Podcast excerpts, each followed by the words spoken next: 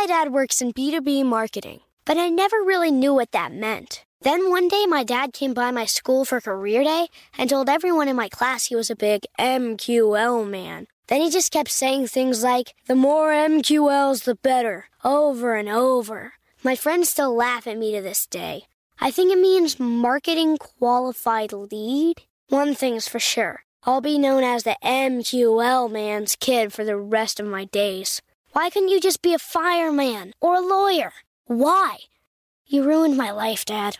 Not everyone gets B2B, but LinkedIn has the people who do. And with ads on LinkedIn, you'll be able to reach people based on job title, industry, likelihood to buy, and more. Start converting your B2B audience into high quality leads today. We'll even give you a $100 credit on your next ad campaign. Go to linkedin.com slash customer to claim your credit. That's linkedin.com slash customer. Terms and conditions apply. LinkedIn, the place to be, to be.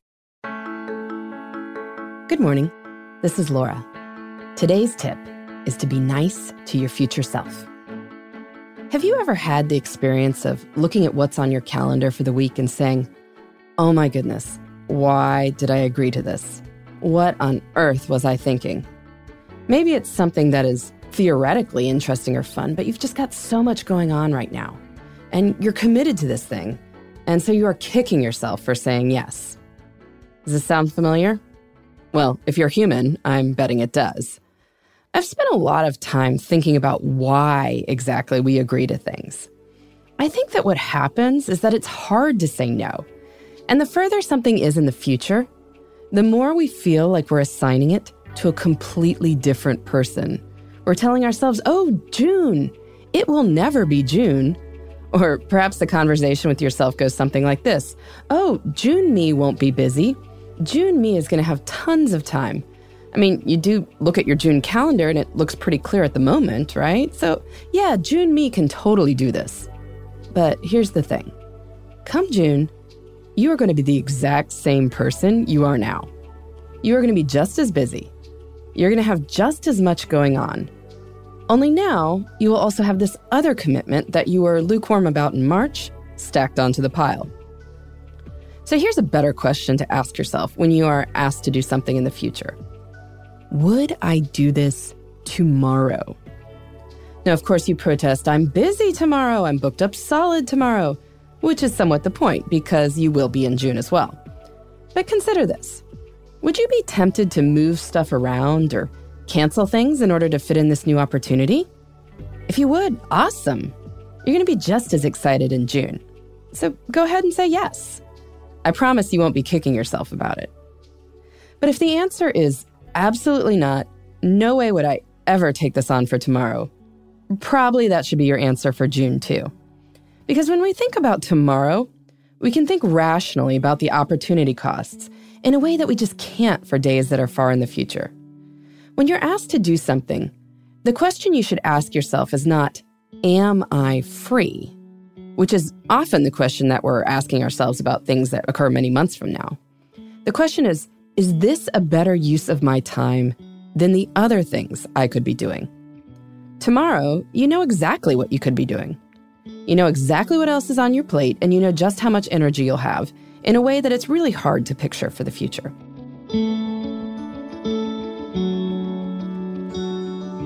Here's some additional motivation for being more careful with the word yes. If you say yes to stuff that's only a four or five on a 10 point scale, you're going to be too busy to say yes to the things that are a nine or a 10. You'll already be committed to stuff, and so you won't be able to take on some great new opportunity. And that would be a shame. So, what low value thing are you going to say no to today?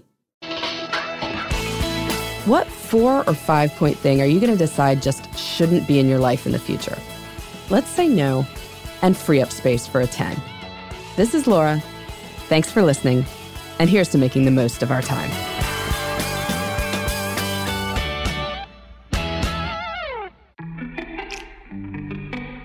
Hey, everybody. Got a tip or a question?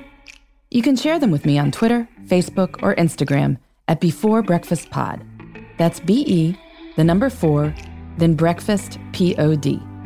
You can also email me at beforebreakfastpodcast at iheartmedia.com. For the email, Just spell those words out. I look forward to connecting and learning how you make the most of your time.